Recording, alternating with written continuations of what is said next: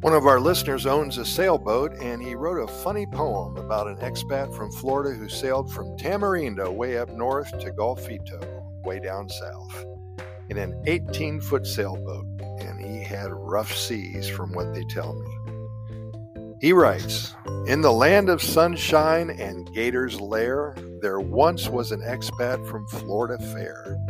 With dreams in his heart and a boat so small, he set off on a journey Oh, how brave and tall. From Tamarindo he sailed with a grin on his face, heading to Golfito, a challenging race, in his trusty 18 foot sailboat. Oh, so tight, little did he know it'd be quite the fight. Wow. The sea was rough, the waves were high, he held on tight, bidding land goodbye. With each crash and splash, he'd holler and scream, Is this really worth it? Oh, what a wild dream. The wind blew fierce like a tropical gale. His boat tossed around like a rag doll on a tail. He clung to the mast with all of his might, praying for calm waters and a guiding light. The dolphin swam by as to say, Don't worry, amigo, you'll be okay.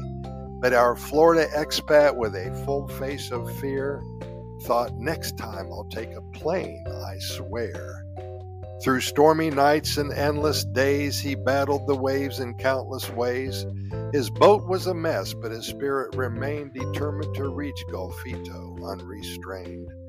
Finally, after what felt like a year, he spotted the shore, his heart filled with cheer. Golfito, oh Golfito, a sight to behold, he made it through, his story now told. So raise your glass to his Floridian soul, who sailed through the rough seas with a courageous roll.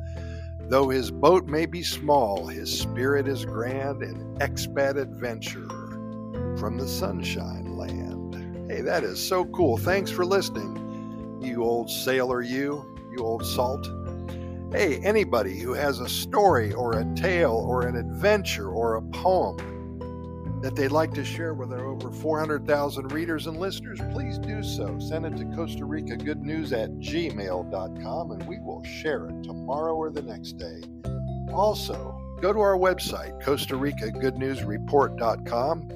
We'd love for you to look at all of our links to our residency website, to our YouTube video channel, to our close to 4,000 podcast episodes, and our over 400 short stories.